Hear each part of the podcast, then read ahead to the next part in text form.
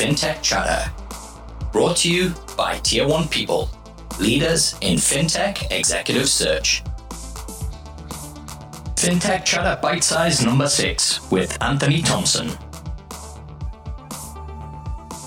I'm Dexter Cousins, and since launching the podcast in 2019, I've been fortunate enough to interview more than 200 fintech leaders.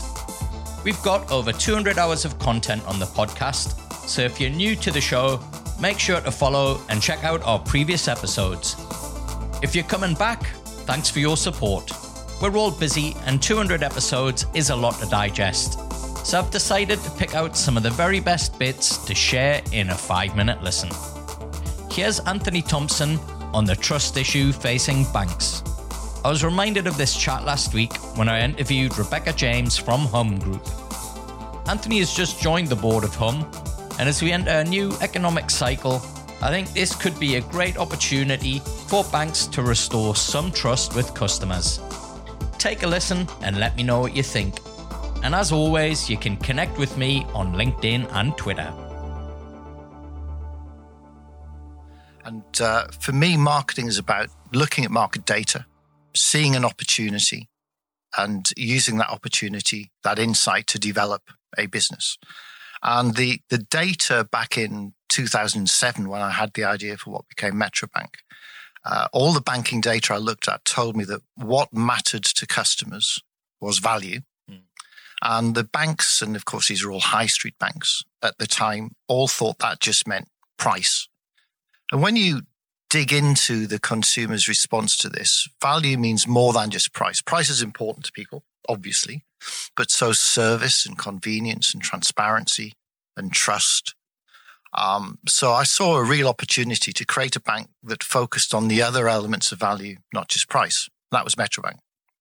Uh, skip forward to 2012, only five years later, but I saw the most seismic shift in consumer behavior that I'd seen in 30 years of looking yeah. at market data, which was this shift from traditional banking to digital in general and mobile in particular.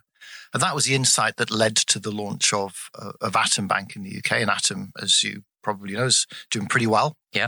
particularly in the mortgage market.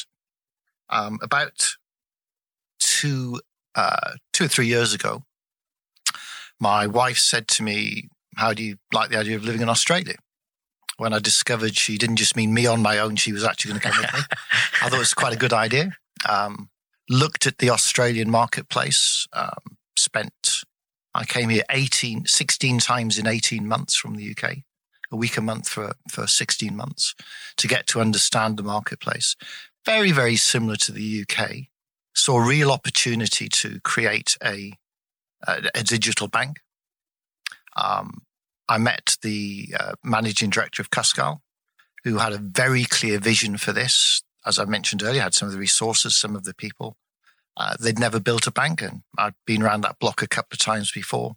So it was a great marriage of, of uh, two sets of skills and experience uh, and expertise, but really building on that same insight, which is customers are moving more and more to living their life on their digital devices. Mm in particular their mobile phones. And if you're going to live your life on your mobile phone, you want to be able to do all of your banking and money related stuff there too. That word trust really resonated with me when you were talking about the research for Metro Bank. We've obviously had huge issues here in Australia with a, a royal commission. Um, what do you think that banks can do to regain that trust of a consumer? My uh, my former uh, partner in Metrobank was once asked to contribute. Many people know him. He was very famous for having a small dog that he used to carry everywhere with him, little Yorkshire Terrier. And they said, if we kidnap your dog and don't give him back till you restore the trust in, and they named a big, big American bank, what would you do?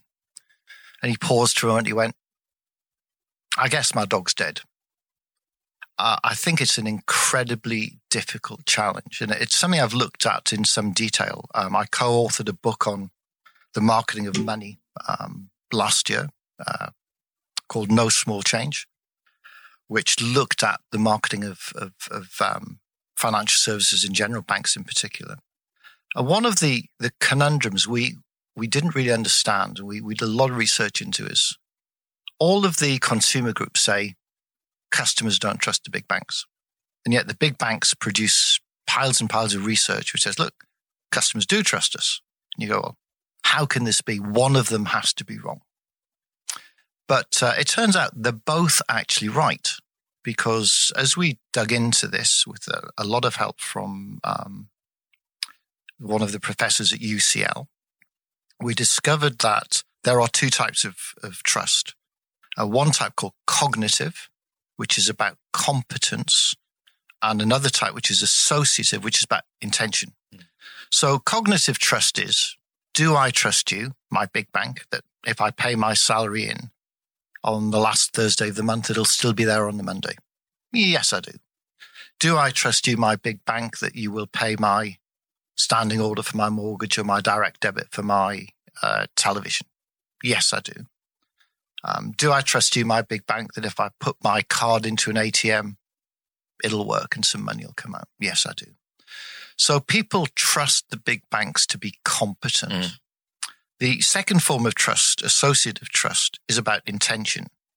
Do I trust you, big bank, to put my interests first? And the resounding answer is no, I bloody don't. So banks, the big banks are trusted to be competent, but they're not trusted to put people's best interests first.